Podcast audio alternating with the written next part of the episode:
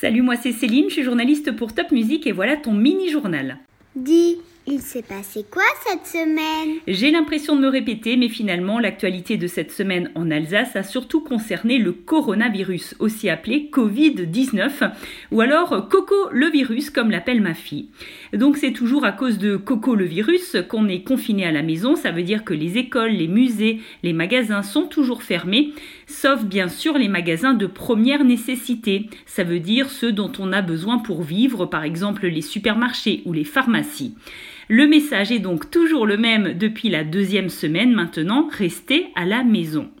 Le président de la République, Emmanuel Macron, il est venu à Mulhouse, en Alsace, parce qu'un hôpital un peu spécial a été créé, un hôpital de campagne qui accueille des malades. Alors oui, il y a beaucoup de malades et aussi des personnes qui meurent à cause de ce coco-le-virus, mais il y a aussi énormément de personnes qui en guérissent et qui sortent de l'hôpital. Grâce à Coco le virus, il y a plein d'actions de solidarité qui sont en train de se mettre en place.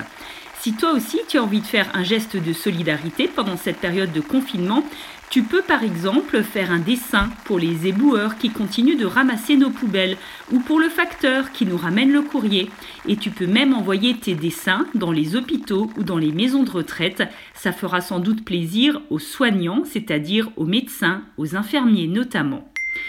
Et puis on n'a pas besoin de sortir de chez soi en ce moment pour faire une visite virtuelle des musées de Mulhouse. Avec l'application S A M, comme Sud Alsace Museums, depuis ton canapé, tu peux aller visiter virtuellement la Cité du Train, le Musée des Beaux-Arts ou encore le Musée de l'impression sur étoffe. Pour t'occuper, je te propose aussi d'aller sur le site internet d'Europa Park. Le Junior Club propose des ateliers de bricolage, des quiz et la découverte ludique des pays européens. Et puis cette dernière petite info qu'on a appris cette semaine, le concert de Claudio Capéo qui était prévu le quinze avril est finalement reporté au dix-neuf septembre. À la semaine prochaine pour un nouveau mini-journal de Top Music.